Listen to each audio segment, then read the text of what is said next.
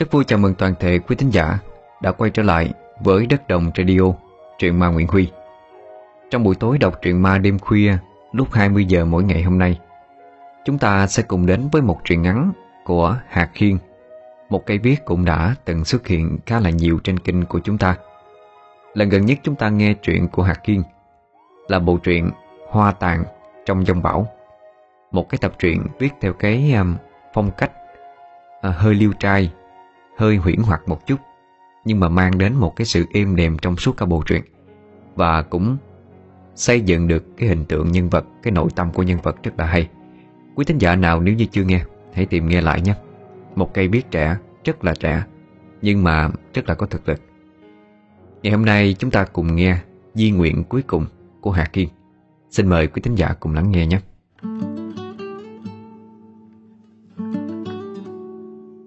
Bó hoa trước nấm mộ mới đắp, người con gái ngồi buồn ngắm tấm di ảnh mới tin.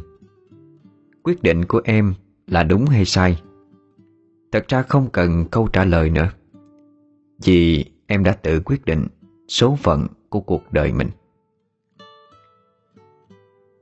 Thành phố về đêm tĩnh mịch đến đáng sợ. Bóng tối bao trùm lấy những ngõ ngách nhỏ bé nhất, mà có muốn trốn chạy cũng không thể được. Màu xanh của lá trong mắt người thường, nếu không có ánh đèn, cũng sẽ biến thành màu đen. Bởi vì trong bóng đêm có thể che phủ mọi thứ, trong đó bao gồm cả tội ác và những hành vi sai trái, nên mới khiến cho người ta cảm thấy bất an, sợ hãi đến như vậy. Nhưng có những thứ ánh sáng cũng chẳng bao giờ soi rõ được. Gió rít gào từng cơn lạnh buốt, làm cành cây đập vào bờ tường, khiến cho lá bay phấp phới rồi đáp xuống đất. Vạn vật đều đang ngủ say, duy chỉ có những con người chọn cuộc sống về đêm là vẫn miệt mài làm việc hoặc tám nhảm với bạn bè trên các mạng xã hội khác nhau.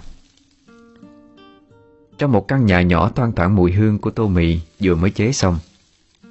Bàn làm việc chất đầy 4 bình nước nhỏ, 3 bình bằng nhựa, 1 bình bằng thủy tinh.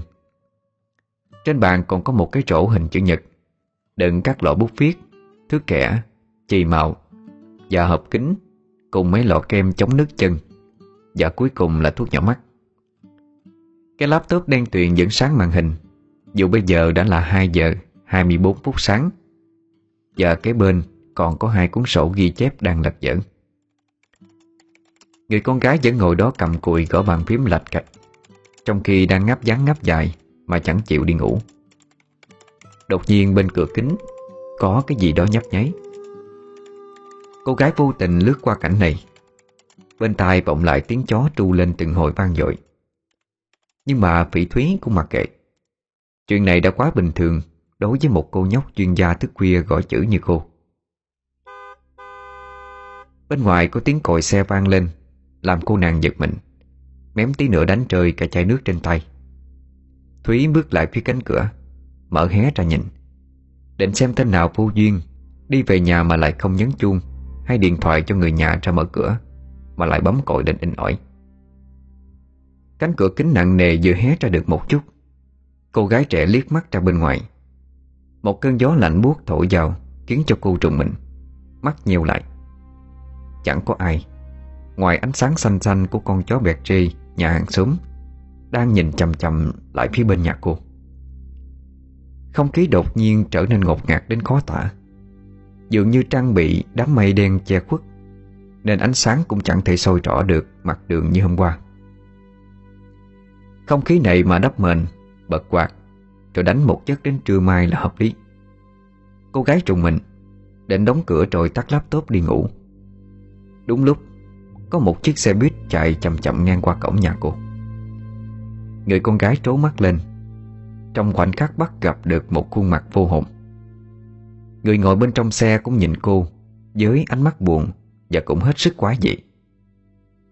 Đã gần 3 giờ sáng, cô không nghĩ giờ này sẽ có xe chạy, mà đường này làm gì có xe buýt vào tận trong đây. Muốn bắt xe thì phải ra quốc lộ. Chiếc xe lúc nãy trông rất đáng ngờ, âm u, lạnh lẽo. Ánh đèn pha mập mờ khiến cho người ta cảm thấy đáng sợ và nghi hoặc chính bản thân của mình rằng có phải là họ đã thấy chiếc xe buýt kia, hay đây chỉ là một giấc mơ hay không. cả người ngồi trong xe cũng có cái gì đó rất lạ. Còn lạ ở chỗ nào thì cô gái chẳng thể lý giải nổi. Trong đầu cô nàng cứ nghĩ bâng quơ về chuyến xe, mãi mà không biết mình đang đứng mở cửa hơn 20 phút rồi. Trên nóc nhà vang lên tiếng bầy chuột chạy ầm ầm, làm cô gái giật mình thoát khỏi dòng suy nghĩ miên man. Phỉ Thúy nhanh tay khép cửa, một lần nữa trùng mình vì cơn lạnh, và cũng vì vừa mới nghĩ tới cái gì đó đáng sợ lắm. Người ta đồn rằng trong Bình Dương có một chiếc xe chuyên chở linh hồn về địa phủ. Họ gọi đó là xe buýt ma. Chiếc xe buýt chở linh hồn về cõi chết. Còn thực hư như thế nào thì chưa ai biết rõ. Tất cả chỉ là đồn đoán thôi. Họ còn đồn rằng nếu ai thấy chiếc xe này một lần thì đều sẽ gặp lại nó lần thứ hai. Mà lần thứ hai này hiển nhiên là sẽ bị dụ dỗ để lên chuyến xe đó. Lâu lâu những linh hồn trên xe còn tìm cách lôi kéo người khác ngồi thay mình trên xe để có thể tiếp tục sống. Nhưng kết quả đều vô vọng. Ai vô tình gặp phải thì sẽ gặp những chuyện không may, còn ai vô tình bước lên thì sẽ mãi mãi chẳng có lối về. Nói đến chiếc xe buýt ma thì lại phải nói đến chủ nhân của nó, ma nữ Cơ Huyền. Người ta hay bảo chúng âm phụ âm u đáng sợ. Ngoài thập điện Diêm Vương, cầu Nại Hà, Mạnh Bà cùng với quỷ sai mặt mày bầm trợn thì chỉ có các hình phạt khủng khiếp và những người phải trả giá cho tội lỗi mình đã gây ra khi còn ở cõi trần thế. Thật ra vẫn còn rất nhiều nơi mà ít người có thể đặt chân tới. Một trong số đó là căn nhà tranh cũ kỹ nằm cách xa bên phải của điện Diêm Vương. Âm phủ chẳng có bầu trời, mà trên đầu chỉ là một khoảng không đen đặc. Không khí đậm một mảng màu u tối. Đầu đầu cũng chỉ nghe thấy tiếng kêu gào, tiếng khóc than vang vọng từ những tầng địa ngục đang trực đỏ màu lửa. Những tên đầu trâu mặt ngựa, quỷ sai đánh đập phạm nhân cùng với những tiếng quát tháo trên trời. Gió độc thổi qua lạnh thấu cả xương tủy, nhưng chắc gì đã lạnh bằng lòng người. Riêng chỗ căn nhà lại cho người ta một cảm giác rất khác biệt. Nhà tranh đơn sơ nằm giữa một rừng hoa. Hoa hồng, hoa thược dược, hoa bỉ ngạn, hoa cúc, hoa đồng tiền, những cây tường vi cao cao, những cây anh đào cổ thụ, đến những loại nằm bò dưới đất như mười giờ, hoa sam, loài trong ao đầm như hoa sen, hoa súng đều thi nhau đua nở rực rỡ trong cái màu ảm đạm khó tả. Giữa khoảng sân nhỏ có một tảng đá lớn và 4 tảng đá nhỏ hơn ở chung quanh, tạo thành một cái bàn trà tao nhã ngay giữa chốn u minh đáng sợ. Trên mặt đá phẳng phiu bóng nhẵn đặt một ấm trà bằng đất nung cũ kỹ. Hơi trà nóng ẩm bốc lên nghi ngút từ tách trà nho nhỏ trên bàn. Nước trà trong trong màu lục nhạt, thấy cả đáy tách. Chẳng thấy người trong nhà pha trà bao giờ, nhưng hình như ấm trà lúc nào cũng đầy nước. Hương thơm hòa cùng với mùi hoa tỏa ra khắp không gian. Đây trông như một lãnh địa độc lập của một vị tiên nhân nào đó, nằm sâu giữa chốn địa ngục đầy tiếng khóc than ai oán. Nằm xa khuất phía bên phải điện Diêm Vương, xung quanh căn nhà có một lớp màn bao bọc che mắt người khác. Đã rất lâu, người bên trong không tiếp đón một vị khách nào từ bên ngoài đến, hay một linh hồn nào vô tình đi lạc thì cũng chẳng thể lạc sang đây. Thật ra gọi người ở trong nhà là tiên thì cũng không đúng. Vị này vốn là một quỷ thần đưa đường dẫn lối các linh hồn đi về tới địa phủ, là tay sai đắc lực của Tần Quảng Vương. Nhất điện chuyên điều khiển việc khỏe mạnh, ốm đau, sinh tử của trần gian, và quản lý việc u minh các khung. Người thiện sau khi thọ mệnh được tiếp dẫn siêu sinh. Người nửa công nửa tội được đưa đến điện thứ 10 để xét xử, sau đó được đầu thai làm người trên thế gian. Nam chuyển thành nữ, nữ chuyển thành nam. Người làm điều thiện ít, điều ác nhiều thì được áp giải đến các đài cao phía bên trái điện, gọi là nghiệt cảnh đài, để nhìn vào đó thấy rõ mọi việc tốt xấu hồi còn tại thế. Sau đó giải đến điện thứ 2 để vào ngục chịu khổ. Nhiều công việc như vậy, một mình Tần Quảng Vương quả thật lo không xuể. Đã thế thời đại này đang trong thời kỳ bùng nổ dân số, trẻ em sinh ra nhiều thì người chết cũng nhiều không đếm xuể. Mỗi giây mỗi phút có một sinh mệnh được chào đón ánh nắng mặt trời, thì cũng có những linh hồn nói lời tạm biệt với cuộc đời mà tìm về các bụi. Để tiện cho việc quản lý, ông chia việc ra thành từng cụm nhỏ, giao cho quỷ thần khác nhau thực hiện. Trong đó Tần Quảng Vương lệnh cho một nữ quỷ mà ông tin tưởng, tên là Cơ Huyền, đi đón những linh hồn đặc biệt được ông chỉ định sẵn. Giao hẹn với nhau, khi nào nàng đã dẫn đường đủ 1.000 linh hồn thì sẽ cho Cơ Huyền đi theo Bồ Tát. Đến ngày đã hoàn thành, Diêm Vương triệu tập nàng tới, định thực hiện lời hứa năm xưa. Nhưng nàng ta không chọn đi theo ý định ban đầu nữa, mà tiếp tục ở lại để thực hiện công việc này. Tại sao như vậy? Không ai biết cả. Được thoát khỏi âm phủ theo chân Bồ Tát, ngày ngày nghe kinh kệ tu hành, được nghe giảng giải đạo lý thấu rõ đời người, thế mà nàng ta lại chọn ở lại. Cơ Huyền chỉ xin Tần Quảng Vương cho một căn nhà tranh, coi như phần thưởng bù vào giao hẹn và tiếp tục công việc đó. Ông không nói gì, chỉ nhẹ nhàng đồng ý làm theo yêu cầu của nữ quỷ. Từ ngày đó, nàng ta vẫn làm việc cho Diêm Vương, nhưng dọn ra nhà tranh ở hẳn, gần chốn khổ đau, nhưng tách biệt với khổ đau. Ngày không có việc được giao thì một mình trồng hoa, thưởng trà thư giãn. Ở trần gian, người ta đồn đại rằng những linh hồn mà Cơ Huyền đưa đón thực chất đều là những người tới số phải chết. Diêm Vương sai nàng đến để lấy mạng họ. Có truyền thuyết kể rằng nàng ta vốn dĩ là yêu quái, làm việc cho âm phủ. Khi nào con người có mong muốn gì đó thì nàng ta sẽ lập tức hiện ra, đáp ứng nhu cầu của họ. Nhưng cái giá phải trả là mạng sống của kẻ mưu cầu mong ước đó.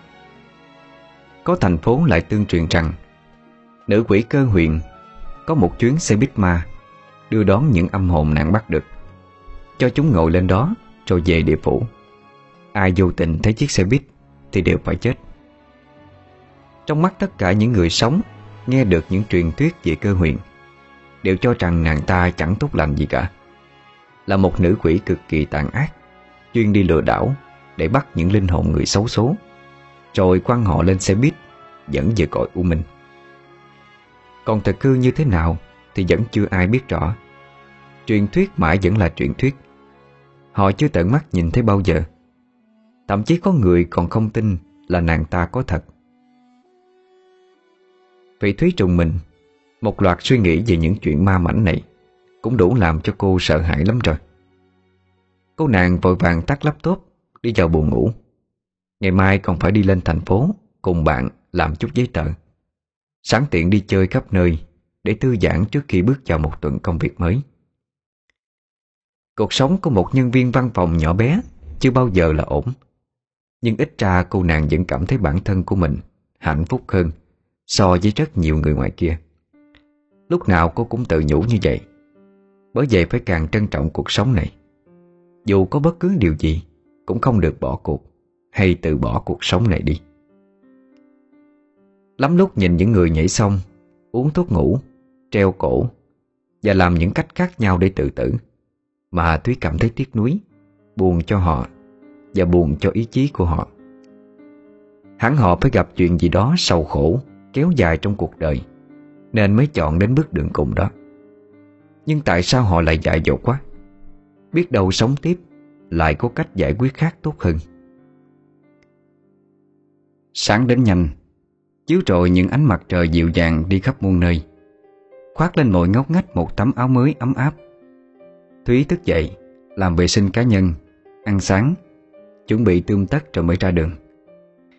Đúng hẹn, cô gái đã đến chỗ làm, rồi lên thành phố với cô bạn thân.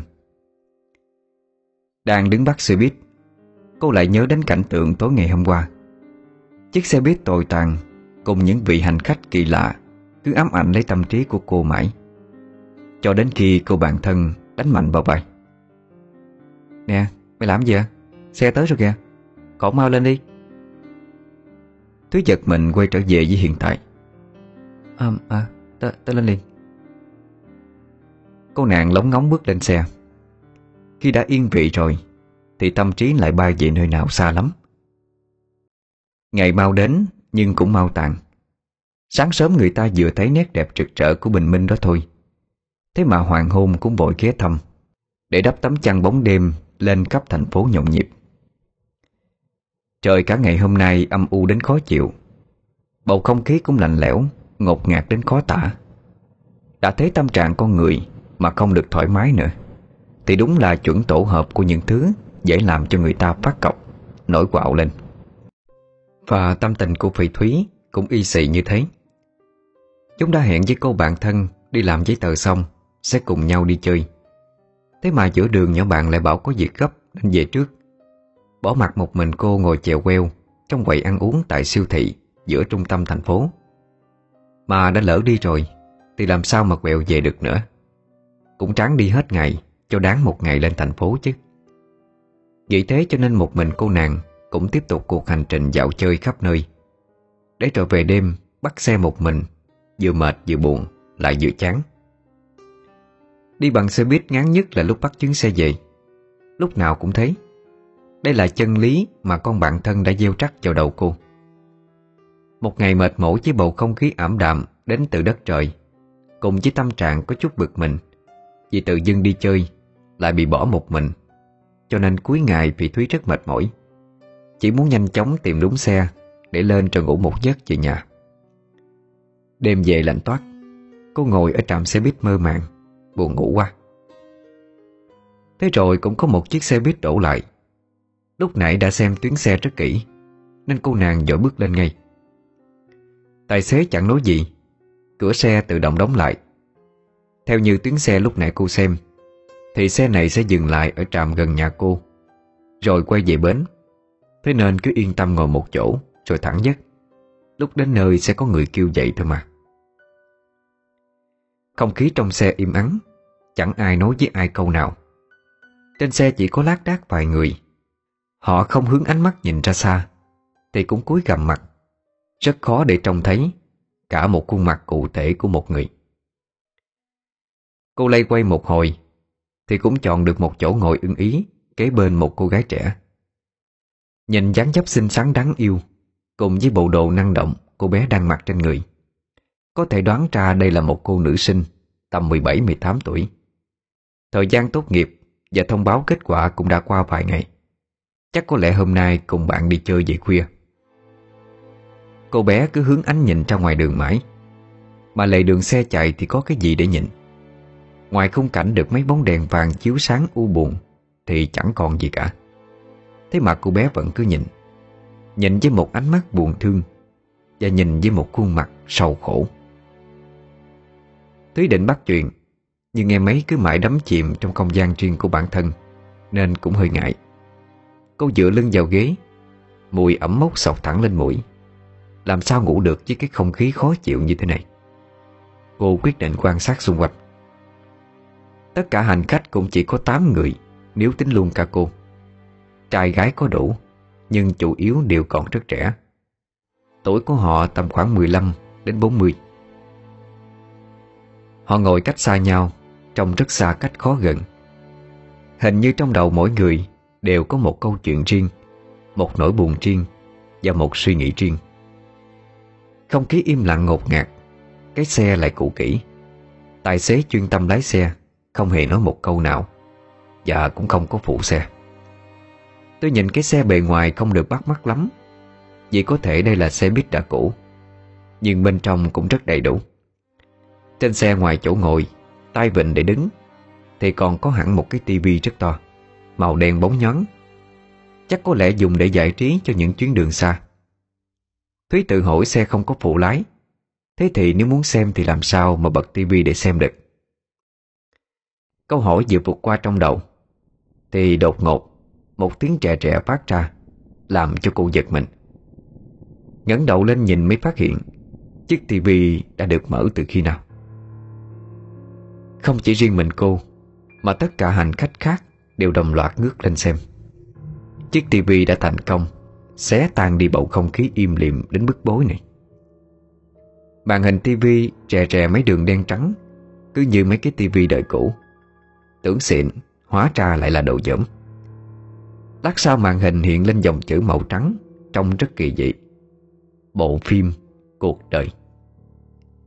Dòng chữ xuất hiện vài phút để cho người ta kịp đọc, rồi từ từ mờ đi và biến mất. Ngay sau đó, màn hình tivi như một mặt nước đang gần sóng. Nó chiếu vài đường cong cong và hiện tiếp một hàng chữ khác. Lần này từng chữ như được người ta gõ ra từ bàn phím, xuất hiện rất chậm, kèm theo tiếng lạch cạch như đang đánh bàn phím máy tính. Âm thanh khô khốc vang lên trong màn đêm tĩnh mịch, nghe thật rợn người. Cùng xem lại những bộ phim cuộc đời đã diễn ra. Nhân vật trong phim đã được thay đổi, nhưng nhân vật chính đang xem vẫn sẽ nhận ra, và những người cùng xem cũng sẽ thấy có một chút của mình ở trong đó. Rồi màn hình lại vụt tắt đi. Vĩ Thúy càng lúc càng nghi ngờ chất lượng của tivi, cũng như bộ phim sắp tới sẽ được chiếu. Cô cũng khẽ liếc nhìn xung quanh. Ánh sáng mờ ảo trên xe cùng với chiếc tivi không đủ soi rõ khuôn mặt của ai cả. Ngay cả cô bé bên cạnh cô cũng không nhìn thấy rõ, nhưng cơ hồ trên mặt họ đều vương vấn nét buồn. Vụt một tiếng rõ to, màn hình lại sáng lên, làm Vĩ Thúy giật mình, tập trung trở lại. Lúc sáng lúc tối như thế này làm cho người xem khó chịu cực kỳ, cứ như là bị hư vậy. Khung cảnh quay vào bầu trời xám xịt, mây đen vần vũ. Một khung cảnh bão tố mưa dông diễn ra, vừa cuốn hút vừa sợ sợ. Gió thổi rít gào, mây lũ lượt kéo tới, che kín cả bầu trời. Gió thổi làm cho những tán cây xanh va vào nhau, rồi cùng nghiêng theo chiều gió. Sấm chớp rạch ngang trời, mang theo tiếng gầm của cơn thịnh nộ đang từ từ ập đến. Gió, sấm và cây tạo nên một bản giao hưởng rì rào đến đáng sợ của thiên nhiên. Tại bệnh viện Bình Dương, bên trong bệnh viện vẫn sáng đèn. Tối nên thương người hẳn, chỉ có những người bệnh, người nhà cùng với những bác sĩ có ca trực ở lại, nhưng ít ai đi ra hành lang lắm. Tối mưa nên lạnh, tất cả đều chọn nằm trên giường hoặc ngồi một chỗ trò chuyện với ai đó, xua tan bớt đi cái lạnh của thời tiết. Tối bệnh viện lúc nào cũng đáng sợ. Người nhà của sản phụ lo lắng ngồi ngoài phòng sinh. Trước cửa phòng có một người đàn ông tuổi tầm 40, ăn mặc lịch thiệp, đang đi qua đi lại với vẻ mặt vô cùng mong mỏi. Trong giây phút cả nhà vẫn còn đang chờ đợi hồi hộp, thì cánh cửa phòng sanh bật mở ra. Nữ bác sĩ bước ra ngoài, mỉm cười dịu dàng thông báo: Chúc mừng người nhà, là một cặp đủ trai đủ gái, mẹ con đều khỏe mạnh. Ông Nhật, người đang lo lắng nãy giờ, càng vui mừng hơn bao giờ hết. Nét mệt mỏi trên gương mặt của người nhà bỗng chốc bị niềm vui của hai sinh linh bé bỏng này xua tan đi hết. Nhưng lát sau, ông lại hỏi lại, như không tin vào tai mình: Cái gì? Có cả con gái sao? Nữ bác sĩ gật đầu xác nhận. Như sợ ông không nghe rõ, bà ta nói lại thêm một lần nữa với vẻ đầy chắc chắn: Phải, là một cặp song sinh khác trứng, có cả trai lẫn gái đó. Người đàn ông trung niên hình như có chút thất vọng về đứa con gái mới ra đời này, tự hỏi bản thân: Sao lại có cả con gái chứ? Cô chị gái được ông Nhật và bà Lê đặt tên là Tây Trúc, còn cậu em trai đặt tên là Tây Lam. Giống dĩ nhà rất gia giáo, ông Nhật lại là con cả trong gia đình truyền thống theo kiểu thời xưa. Bao nhiêu công việc gia tiên liên quan đến hương hỏa đều do một tay ông lo cả. Nay có thằng con trai kế thừa lại càng vui hơn. Trong mắt người đàn ông trung niên này, nuôi nấng một đứa con gái như một cuộc nợ. Nuôi lớn rồi cũng phải gả đi, trở thành dâu nhà người khác. Chỉ có con trai mới là con mình. Nét suy nghĩ từ chồng đến vợ đều đậm chất cổ hủ, trọng nam khinh nữ. Ngay từ bé, cô gái nhỏ Tây Trúc đã phải hứng chịu nhiều sự ghẻ lạnh đến từ những người thân. Dù con bé chẳng làm gì nên tội nên tịnh, nó còn quá nhỏ để biết Sinh ra là một đứa con gái như nó cũng là một cái tội. Trong một căn nhà nhỏ trồng rất nhiều loại hoa, cô bé gái ngồi buồn thiu trong một góc phòng. Cha mẹ chẳng đối hoài gì tới em. Tất cả mọi sự chú ý, mọi tình thương đều đổ dồn vào người em trai. Gia đình khá giả, nhưng chẳng mấy ai quan tâm tới Trúc. Từ nhỏ em đã quen với việc nhận phần thiệt về mình. Sữa em trai uống cũng là loại ngon hơn của em. Tiền cha mẹ cho em trai mua đồ ăn vặt cũng nhiều hơn em. Đi về thăm họ hàng cũng ưu tiên dẫn em trai theo, bỏ em ở nhà một mình cùng các cô người làm trong nhà. Hai đứa trẻ trong nhà đột ngột đổ bệnh. Tay Trúc phát sốt, nóng hết cả người. Toàn thân em mệt mỏi nằm trên giường, không thể cử động nổi.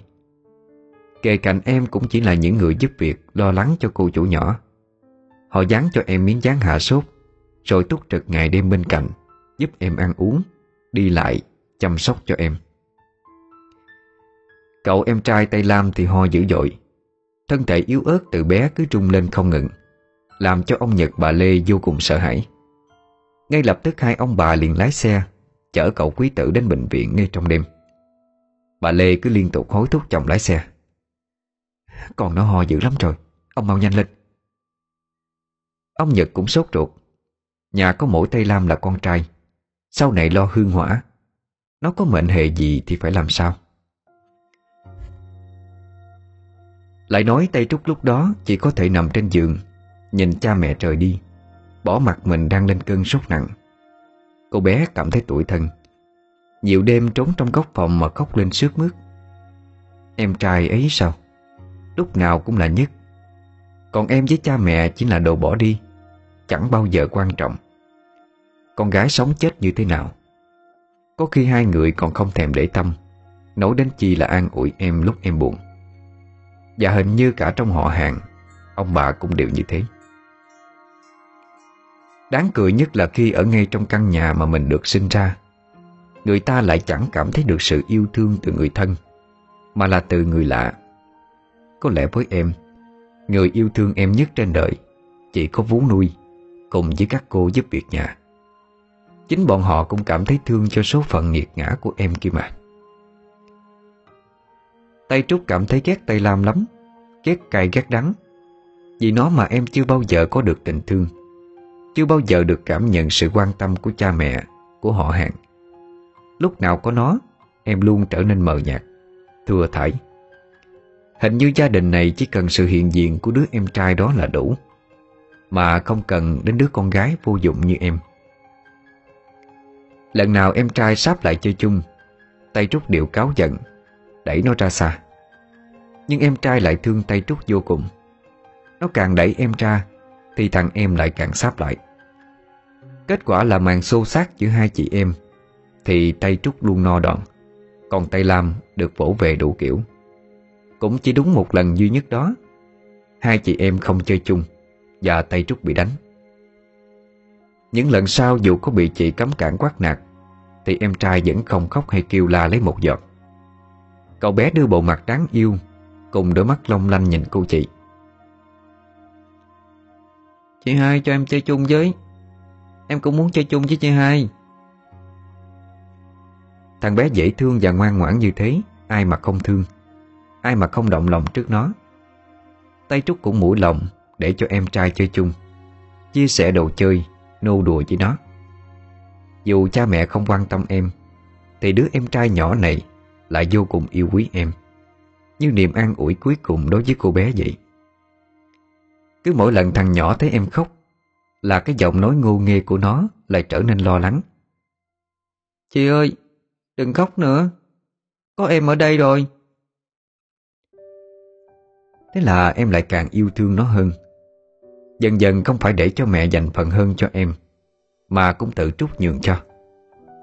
Đâu thể vì lỗi sai của người này mà quy chụp lên người khác không liên quan, để rồi tổn thương họ. Em trai đâu có tội tình gì.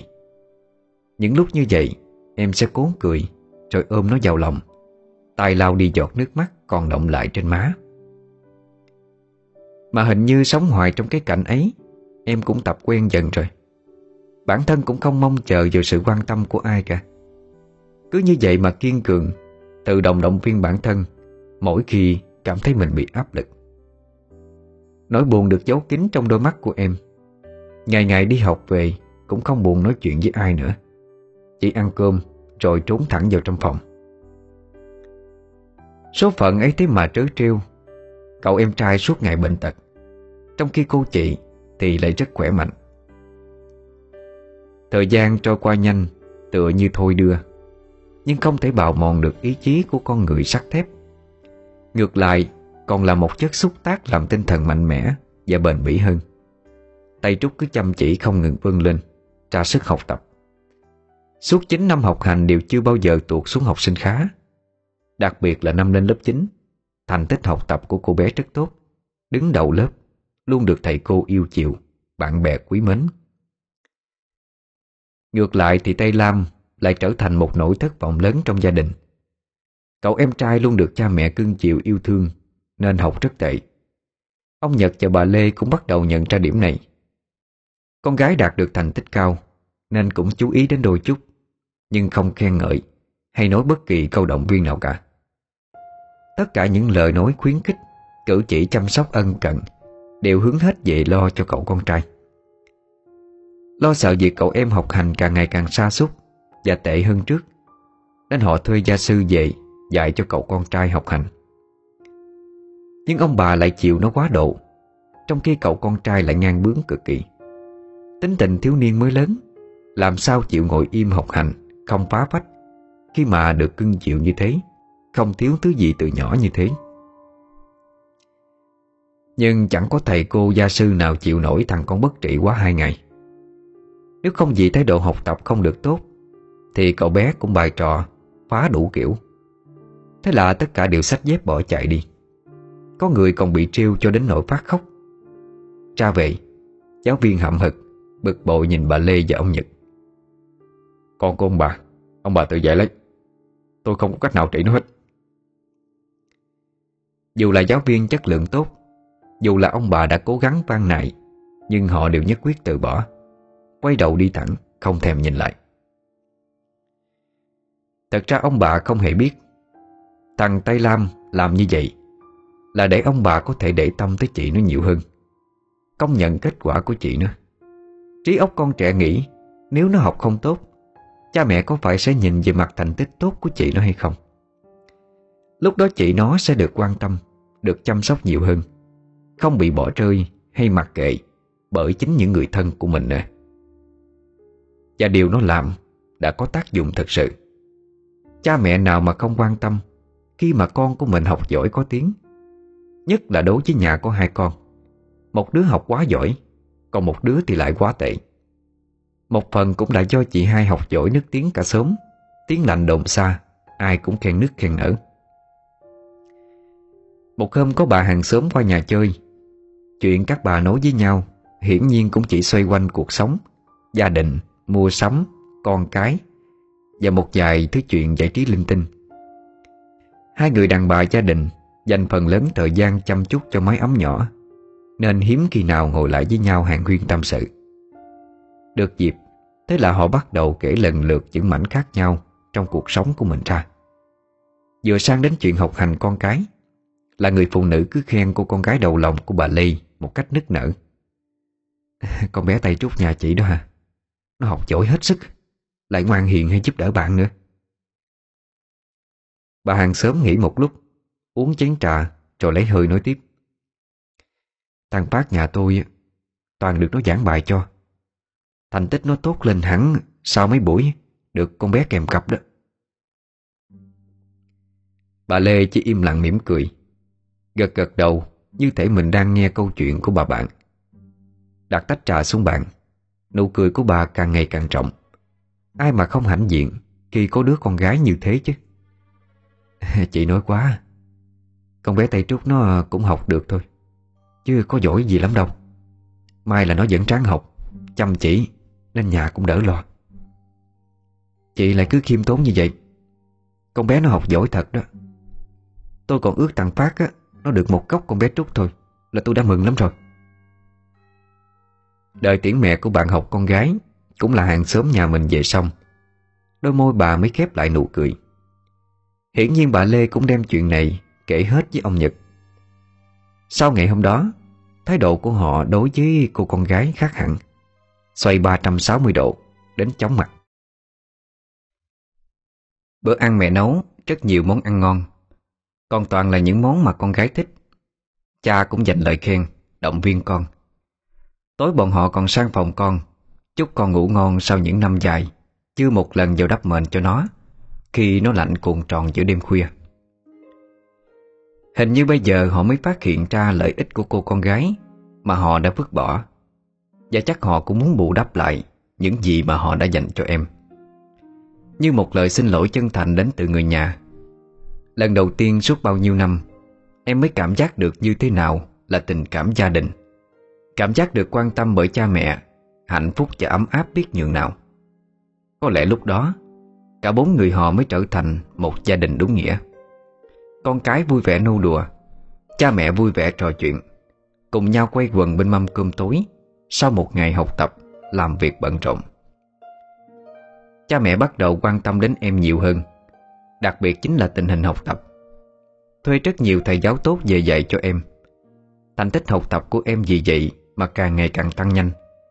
Thay vì đứng đầu lớp thì vươn ra cả khối, nhanh chóng tăng hạng trên bảng xếp hạng thành tích toàn khối, trở thành niềm tự hào và sự hãnh diện cực kỳ lớn cho cả gia đình. Song song đó, cậu em trai Tây Lam cũng bắt đầu chịu học hành chăm chỉ hơn. Cha mẹ ngỡ ngàng, hóa ra nó mà chăm học thì cũng xuất sắc như bao người. Ông Nhật bà Lê đi đến đâu cũng được người ta khen ngợi. Nhà có phúc thật đó, chị em chúng nó noi gương nhau mà học, thành ra đứa nào cũng giỏi cả.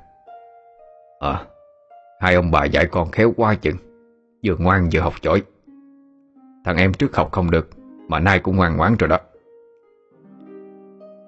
Nhưng cái gì cũng có hai mặt, tốt và xấu. Bề ngoài hào nhoáng, bóng bẩy, hoàn hảo thì chưa chắc bên trong cũng hoàn mỹ, hạnh phúc vẹn trọn. Sự hãnh diện, niềm tự hào dễ sinh ra áp lực, nhất là đối với con trẻ. Từ những buổi cơm hạnh phúc đã trở thành những chuỗi ngày đè nặng áp lực học hành, thành tích lên vai của cô gái nhỏ. Cứ mỗi lần em không đạt được điểm tuyệt đối, về nhà chỉ có đòn roi. Cứ mỗi lần tổng kết xếp hạng, hạng bị tuột đi, về nhà chỉ có lời đai nghiến, mắng chửi. Những cái tát chát chúa của mẹ in hàng năm dấu ngón tay lên mặt, cùng những lần vùng vụt cái sợi thắt lưng của cha vào người. Ngoài kia cũng biết bao nhiêu đứa con đang khóc thầm, không lên tiếng, hay chịu sự áp lực điểm số như thế này. Cha mẹ có biết hay không? Có người họ muốn tốt cho con, nhưng lại quên mất đứa trẻ đang kêu gào trong cơn tuyệt vọng. Chỉ có cậu em trai bé nhỏ là mãi mãi ở cạnh cô mà an ủi. Thế mà niềm hạnh phúc duy nhất ấy của cô lại cũng rời xa cô. Năm cả hai lên lớp 12, cậu bé bắt đầu đổ bệnh nặng. Không còn là những ngày dễ nhiễm bệnh rồi hết đi như lúc còn nhỏ nữa, mà là một cơn bệnh nặng kéo dài, phải nhập viện để điều trị. Tây Lam phải kết thúc quá trình 12 năm đèn sách ở đây để nhập viện gấp vì căn bệnh hen suyễn, suy hô hấp cấp tính. Sức khỏe của Tây Lam ngày một yếu dần. Cuộc đời của cậu trai trẻ tròn 18 có khi còn phải chấm dứt tại quãng đường đẹp nhất của một đời người. Cả gia đình đều tất bật chạy chữa, lo lắng ngày đêm ở bên giường bệnh của Tây Lam. Cậu mong cho sinh mệnh này tiếp tục chảy mãi, dù chỉ còn một tia hy vọng cuối cùng. Em trai bệnh nên cả cha lẫn mẹ đều ở trong bệnh viện. Thỉnh thoảng họ mới về nhà lấy đồ cần thiết đem lên bệnh viện rồi tiếp tục ở đó. Tây Trúc ở nhà một mình, không được thăm em, vẫn phải đi học đều đặn, không được nghỉ một buổi. Chờ khi họ hàng xuống trong Nôm, mọi thứ mới có thể quay trở về quỹ đạo cũ. Ông Nhật bà Lê mới có thời gian đi làm, ở nhà bên cạnh con gái. Nhưng hình như áp lực bệnh tật và học hành làm cha mẹ càng lúc càng nóng nảy. Đối với Tây Trúc chỉ có mắng chửi chứ không hề có an ủi. Mà đã có bao giờ họ đã an ủi em đâu. Tất cả những điều xảy ra từ lúc còn bé cho đến tận năm 18 tuổi dồn nén lại như một ly nước sắp tràn. Những trận mắng chửi sỉ nhục từ chính cha mẹ ruột, những trận đòn trôi đến suýt cả mất mạng đi. Ngoài việc để con cái học hành ở trường, cha mẹ còn bắt con gái của họ phải học thêm những lớp học thêm khác. Bởi vì năm nay là năm cuối cấp, còn phải thi tốt nghiệp trung học phổ thông quốc gia, vô cùng quan trọng. Không những ảnh hưởng đến cuộc sống của em sau này, mà nó còn ảnh hưởng rất nhiều đến danh dự của gia đình. Em trai bệnh rồi, không thể tiếp tục thi cử. Hiển nhiên áp lực này đặt nặng lên vai của em rất nhiều. Em vẫn nhớ như in cái ngày định mệnh hôm đó, ngày cuối cùng sau khi thi trung học phổ thông quốc gia về nhà. Khi cô bé đem đề bài thi trắc nghiệm môn hóa về để cho bà Lê dò lại, ông bà đã rất tức giận khi con bé khoanh sai nhiều hơn dự tính một câu trắc nghiệm và để vụt mất điểm 8 khỏi tầm tay. Con bé học tự nhiên, năm nay nó chọn khối A để thi. Môn hóa còn là môn mà Tây Trúc chọn ôn thi học sinh giỏi. Cả xóm đều biết con bé học giỏi nhất môn này. Em ra sức ôn tập lắm, ôn ngày ôn đêm, quên ăn quên ngủ, quên cả giờ giấc nghỉ ngơi. Đề hóa năm nay được đánh giá là rất khó, 10 câu cuối đều không phải dạng dễ nhận. Con bé đã cố gắng hết sức trong những gì nó có thể, ấy thế mà không một lời động viên. Mẹ đã tức giận lấy cây chổi lông gà ra đánh liên tục vào người em. Trong những tiếng bung vút của cây roi giơ lên còn kèm theo là những tiếng mắng chửi. Thứ học không lo học mà cứ lo ham đi chơi. Tao đánh cho mày nhớ. Còn một câu cuối mà cũng để sai. Có như vậy thôi mà cũng khoanh sai cho được. Cho mày nói xem tao với cha mày á, nhìn mặt hàng xóm họ hàng như thế nào đây hả? Không biết lúc này sức lực đâu mà tay Trúc có thể vùng lên. Người giúp việc nghĩ con bé sẽ gào thét thẳng vào mặt người mẹ đang cầm roi đánh mình. Nhưng không, em vẫn rất nhỏ nhẹ, đôi mắt ngần ngấn nước, từ từ nói: "Con đã cố gắng hết sức rồi. Đề năm nay thật sự rất khó." Còn đang tính nói tiếp thì lời con bé đã bị cắt đứt bằng tiếng nạt nộ giận dữ của bà Lê. "Bữa nay mày còn sinh ra cái tật trả treo nữa hả? Nói hết biết nghe lời rồi phải không?" Tiếp theo sau đó, mà làm gì còn tiếp theo sau đó nữa, bởi chẳng còn bất kỳ tiếng nói nào vang lên ngoài những tiếng roi vung vuốt đánh vào da thịt của Tây Trúc. Uất ức chân tràn lên tới đỉnh điểm, khóe mắt cô bé lệ nhạt nhòa, nhưng không có tiếng nước nở nào phát ra cả. Nước mắt bò chậm rãi trên đôi má, rồi lăn vào đôi môi đang miếm chặt để chịu từng lần vuốt trôi vào người đau điếng. Vị nước mắt mặn chát. Buồn không? Có. Đau đớn không? Có. Em phẫn uất, nước mắt chảy dài, muốn bật lên tiếng la hét đau đớn, nhưng hoàn toàn không thể. Khuôn mặt em thẫn thờ, vết trôi hằn đỏ trên da thịt. Trận đòn đó đã lấy đi hết sức lực của em. Con bé nằm dưới sàn nhà không cửa quậy, cũng không ai để ý. Chẳng phải chỉ là sai một câu thôi hay sao? Tất cả như giọt nước tràn ly, vô tình làm cho ly nước đầy lật đổ chảy ào ra sàn. Mà nước đổ thì làm sao thu lại được như cũ?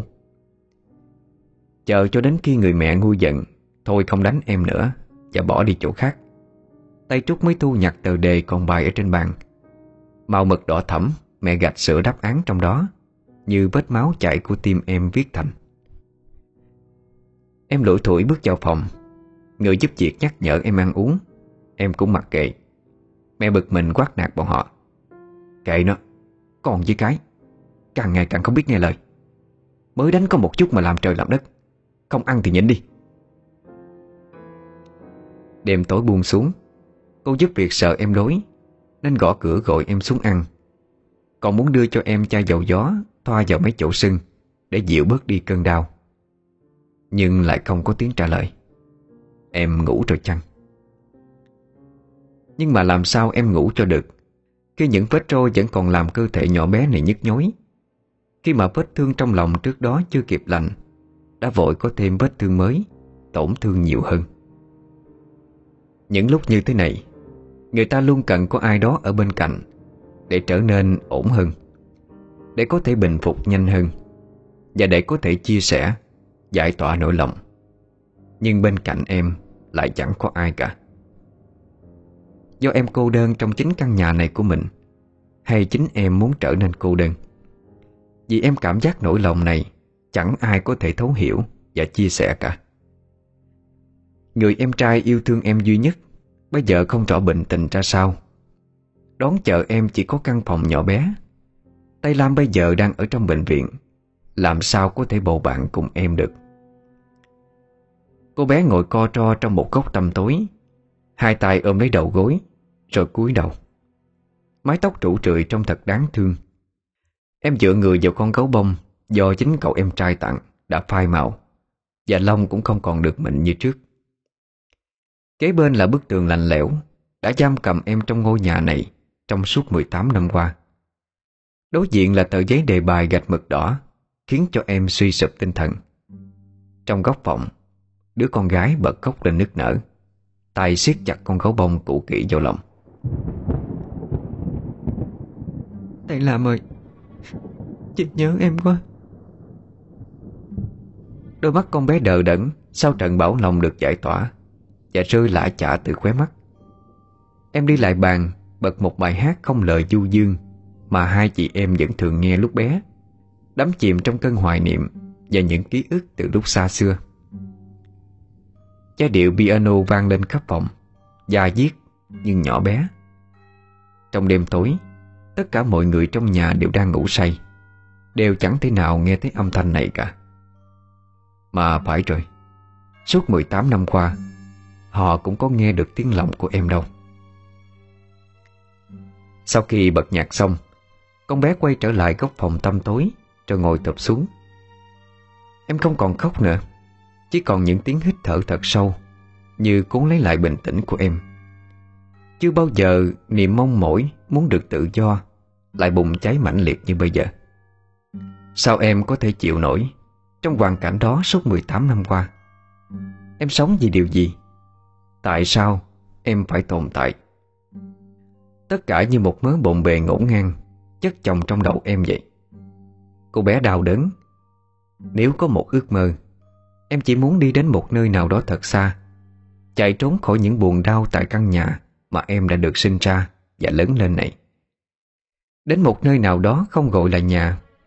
Người ta không biết em là ai, chỉ có yêu thương, hạnh phúc thay cho những trận đòn trôi đau đớn tại căn nhà này.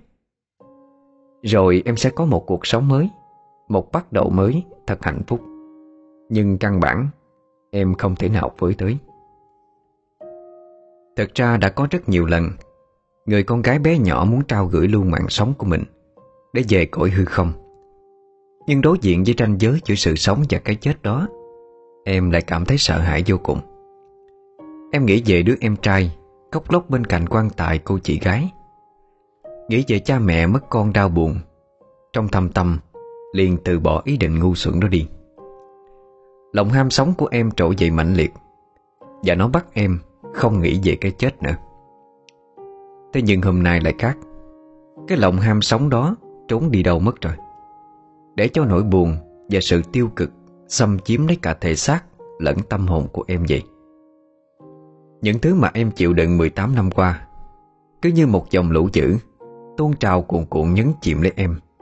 Em có cố gắng vùng vẫy như thế nào cũng không thoát ra được. Phải làm sao đây? Phải làm sao để chấm dứt cơn đau đớn đang hành hạ em đây? Đang trong cơn chới với giữa bể nước của sự tuyệt vọng, không biết phải bấu víu vào đâu, chợt có một ý nghĩ vụt ngang trong đầu em, làm em ngơ ngác và sợ hãi với chính suy nghĩ này.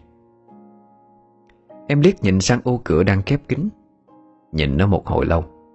Trong đầu hình như đang đấu tranh kịch liệt lắm, nhưng cuối cùng em vẫn chọn bước lại và mở nó ra. Cánh cửa bật tung. Từ trên tầng cao này nhìn xuống, trong khung cảnh thật thênh thang và bao la.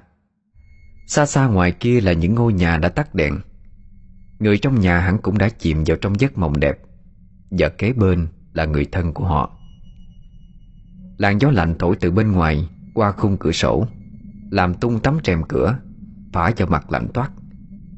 Cái lạnh này làm em tỉnh táo hơn rất nhiều, và dường như cũng giúp em hạ quyết tâm trong lòng hơn.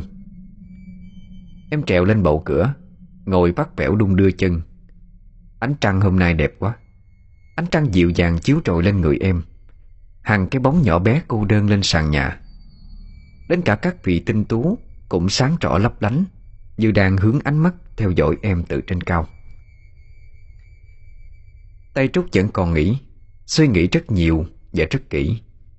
Ánh mắt cô bé không còn thẫn thờ mà sáng rõ. Đôi má mát lạnh vì dòng nước mắt bị gió thổi khô. Ánh trăng hôm nay ấm áp quá.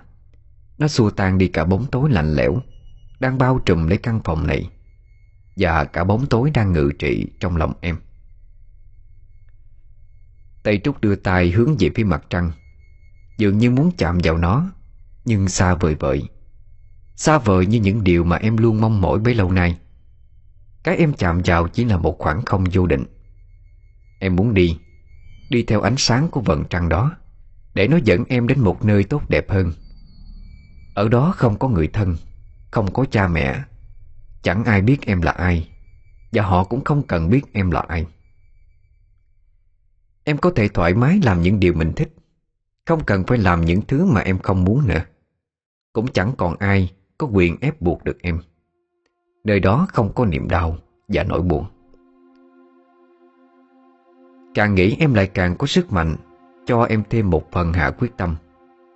Em sẽ không chọn tự tử, mà em sẽ chọn có một cuộc đời mới tươi sáng hơn, tốt đẹp hơn. Nghĩ như thế, một nỗi buồn trong trái tim bé bỏng cũng dần tan mất. Tây Lam ơi, tạm biệt em. Chị sắp được giải thoát rồi. Em nghiêng người, ngã từ từ ra cửa sổ. Trong phút chốc cả người em đều đổ hẳn ra ngoài. Cả không gian bao la bên dưới bao trùm lấy em. Cơn gió lạnh bao trùm lấy em. Những cánh hoa trong gió cũng bao trùm lấy em. Rồi đất mẹ cũng dang trọng vòng tay, bao trọn lấy thân thể nhỏ bé của em. Em nhắm mắt lại, hy vọng lúc mở mắt ra sẽ là một cuộc đời mới tươi sáng hơn.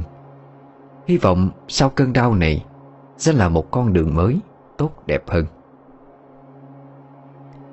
Kìa, trong đêm tối mù mịt, có ai đó đang đứng chờ em kìa.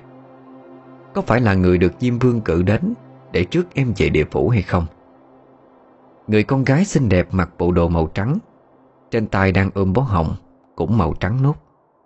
Nàng ta đưa tay về phía em, mỉm cười thật dịu dàng. Em nắm lấy tay nàng ấy, đón lấy bó hồng thanh khiết trắng tinh. Trong phút chốc, Tây Trúc cảm giác cả người nhẹ thinh như làn mây mỏng.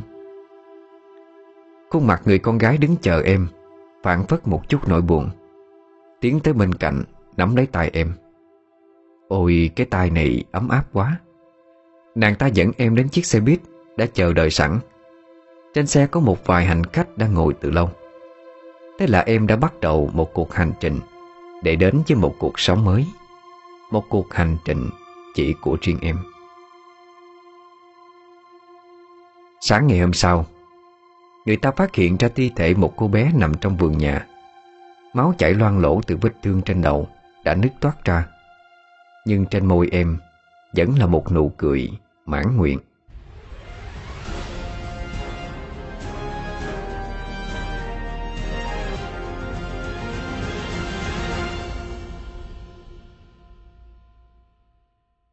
Chiếu đến đây, màn hình tivi vụt tắt rồi chuyển sang một bộ phim cuộc đời khác.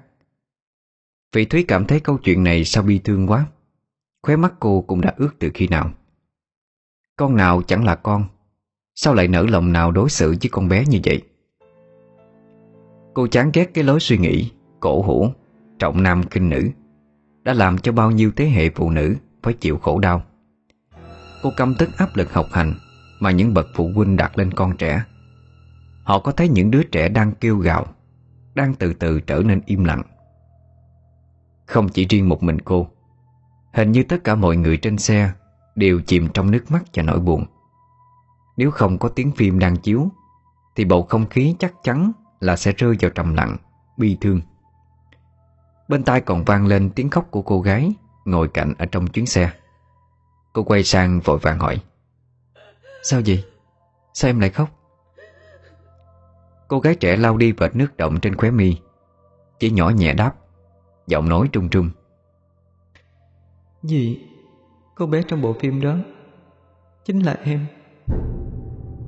Phỉ Thúy thẫn thờ, bất động, như không tin vào điều mà tai mình vừa nghe.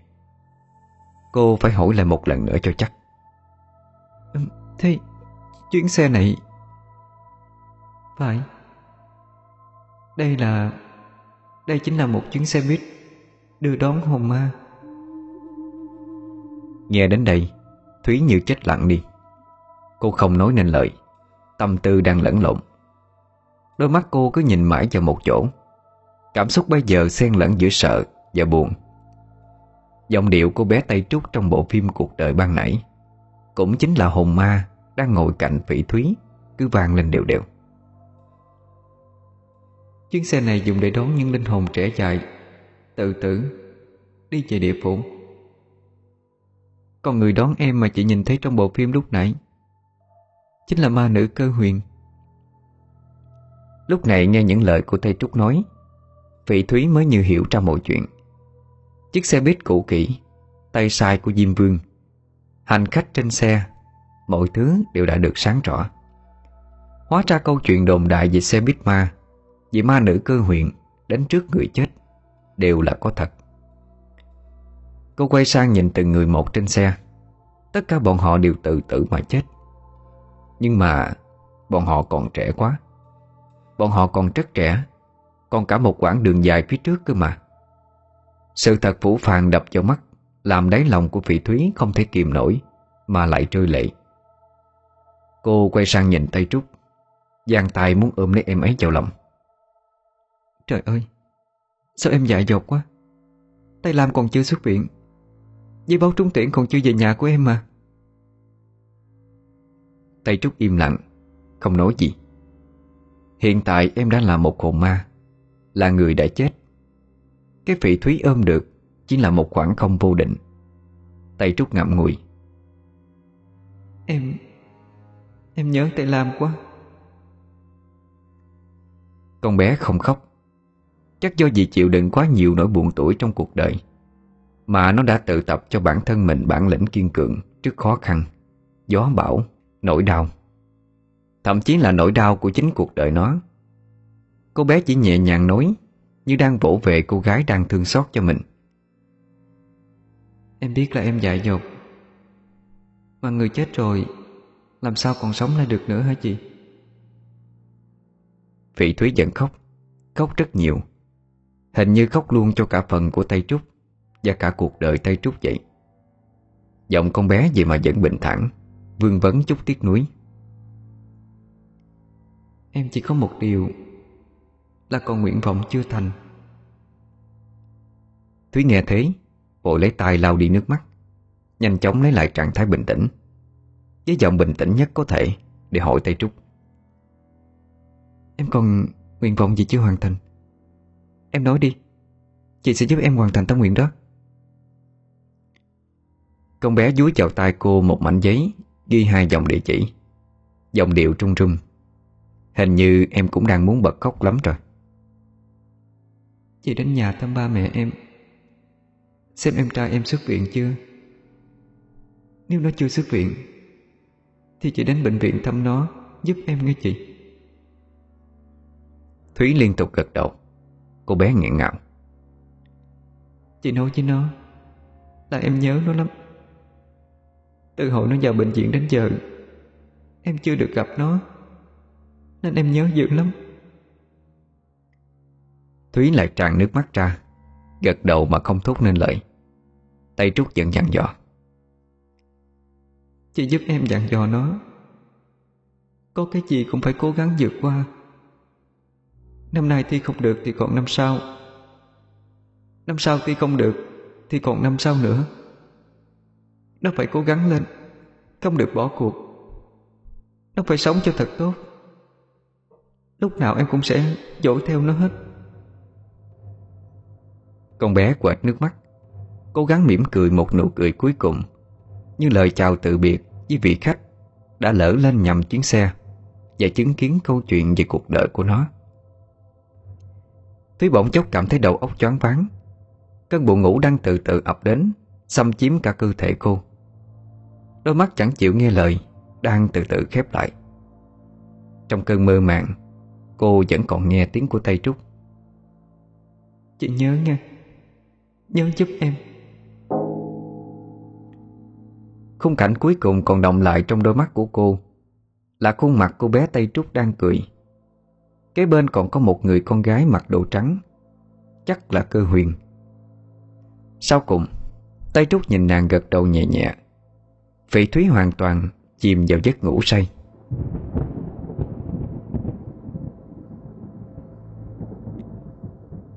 Sáng sớm, tiếng gà trống thả vườn gáy lên mấy tiếng, báo hiệu cho một ngày mới đã ghé thăm. Thúy giật mình tỉnh giấc. Cô nàng ngơ ngác nhìn khắp tứ phía. Đây là cổng nhà mình mà, làm sao mà cô có thể về được tới đây? Thúy dò xét lại khắp người xem có mất món nào hay không. Chờ khi mọi thứ đã được kiểm tra là còn đầy đủ, cô mới thở phào nhẹ nhõm, lấy chìa khóa ra mở cổng. Một đêm dài đã trôi qua. Lại nhớ về chuyện đêm qua trên chuyến xe, Thúy lại thẫn thờ trong vài giây. Cứ ngỡ như là một giấc mơ buồn vậy. Không, đây không phải là mơ. Cô nhìn lại mảnh giấy trên tay ghi hai dòng địa chỉ. Một là địa chỉ nhà, một là địa chỉ bệnh viện. Thì càng thêm chắc chắn đây hoàn toàn là sự thật. Vào nhà cũng không nghỉ ngơi gì cả. Phỉ Thúy vội vàng tắm rửa sạch sẽ, ăn vội tô mì, rồi nhanh chóng sửa soạn lên đường để hoàn thành tâm nguyện cho cô bé Tây Trúc. Dù cơ thể mệt nhoài, nhưng cô vẫn muốn nhanh chóng hoàn thành tâm nguyện của con bé nhanh nhất có thể. Theo địa chỉ, cô đi đến bệnh viện hỏi thăm tình hình của em trai Tây Lam trước. Hay tin cậu đã xuất viện, lòng Thúy nhẹ nhàng đi phần nào. Thằng bé vẫn ổn, thế là nỗi lo xấu nhất về bệnh tình của nó đã được giải tỏa. Bây giờ cô lại lên đường đến địa chỉ còn lại là căn nhà của hai chị em. Dọc đường cũng không quên mua một lẵng hoa tang đem theo. Lần đầu tiên đi đám tang một người xa lạ, vào đám cũng toàn người xa lạ, Phỉ Thúy có chút ngại ngùng, e dè. Nhưng lại nhớ đến lời hứa với Tây Trúc, cùng những lời mà cô bé muốn dặn dò đến em trai, cô lại tiếp tục tiến vào bên trong. Trong đám tang, thấy người lạ, họ hàng người thân cũng ngại hỏi thăm. Họ cứ mặc định cho cô là một người bạn nào đó đến tiễn đưa người đã mất. Theo phong tục Việt Nam, làm lễ cúng kiến xong xuôi, cô ra ngoài bàn để ngồi. Lúc này một cậu trai dáng người cao gầy tiến đến, để nước rồi cũng ngồi xuống. Cậu thanh niên nhìn người con gái xa lạ trước mặt, ngập ngừng hỏi: Chị là... Phỉ Thúy nhanh chóng trả lời: Chị là một người bạn của Tây Trúc. Cậu thanh niên à một tiếng nho nhỏ. Phỉ Thúy cũng nhân lúc mà hỏi lại: Thế chắc cậu là em trai Tây Trúc, Tây Lam hả? Người thanh niên buồn bã gật đầu. Giọng Phỉ Thúy trùng xuống: Xin chị buồn cùng cậu cho gia đình. Tây Lam vẫn im lặng. Cả bầu không gian cũng chìm vào trong im lặng. Xung quanh chỉ có tiếng nói của những người đi đám khác vọng lại chỗ bàn họ ngồi. Không thể để lâu hơn được nữa, Thúy lên tiếng cũng là hoàn thành nốt tâm nguyện cho Tây Trúc. Hôm nay tôi đến trước là để phúng viếng, sau là có một câu chuyện muốn kể cho cậu. Cậu trai trẻ hơi bất ngờ quay sang.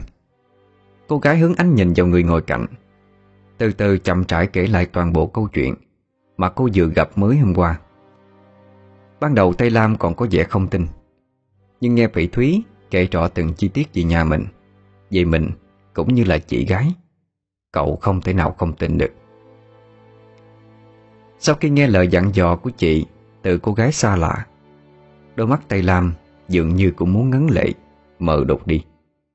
Cậu nhìn di ảnh của người đã khuất mà nghẹn ngào.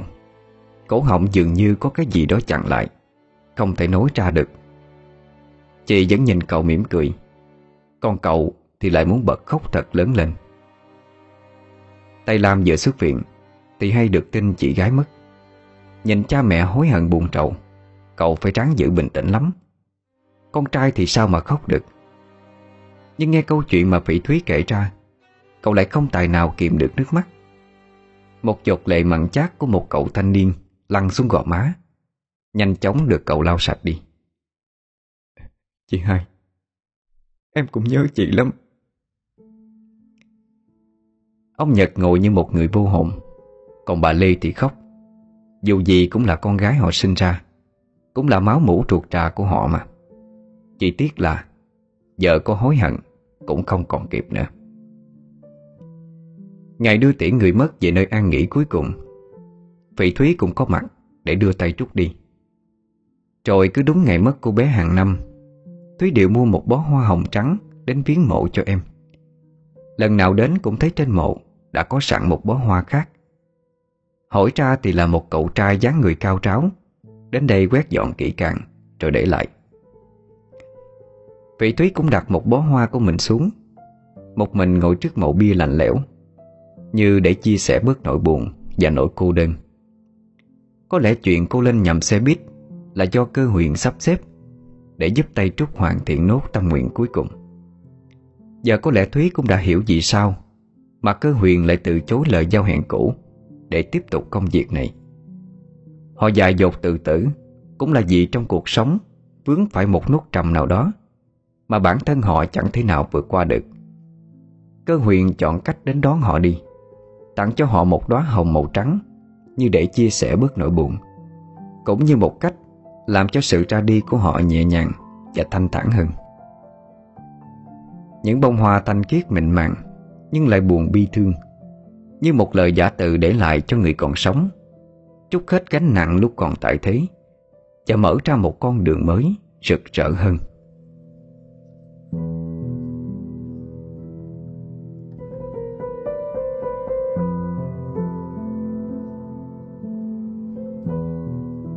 Quý thính giả vừa nghe xong truyện ngắn Di nguyện cuối cùng, tác giả Hà Kiên. Xin chào tạm biệt, hẹn gặp lại quý thính giả ở những câu chuyện sau. Chúc mọi người một đêm ngon giấc.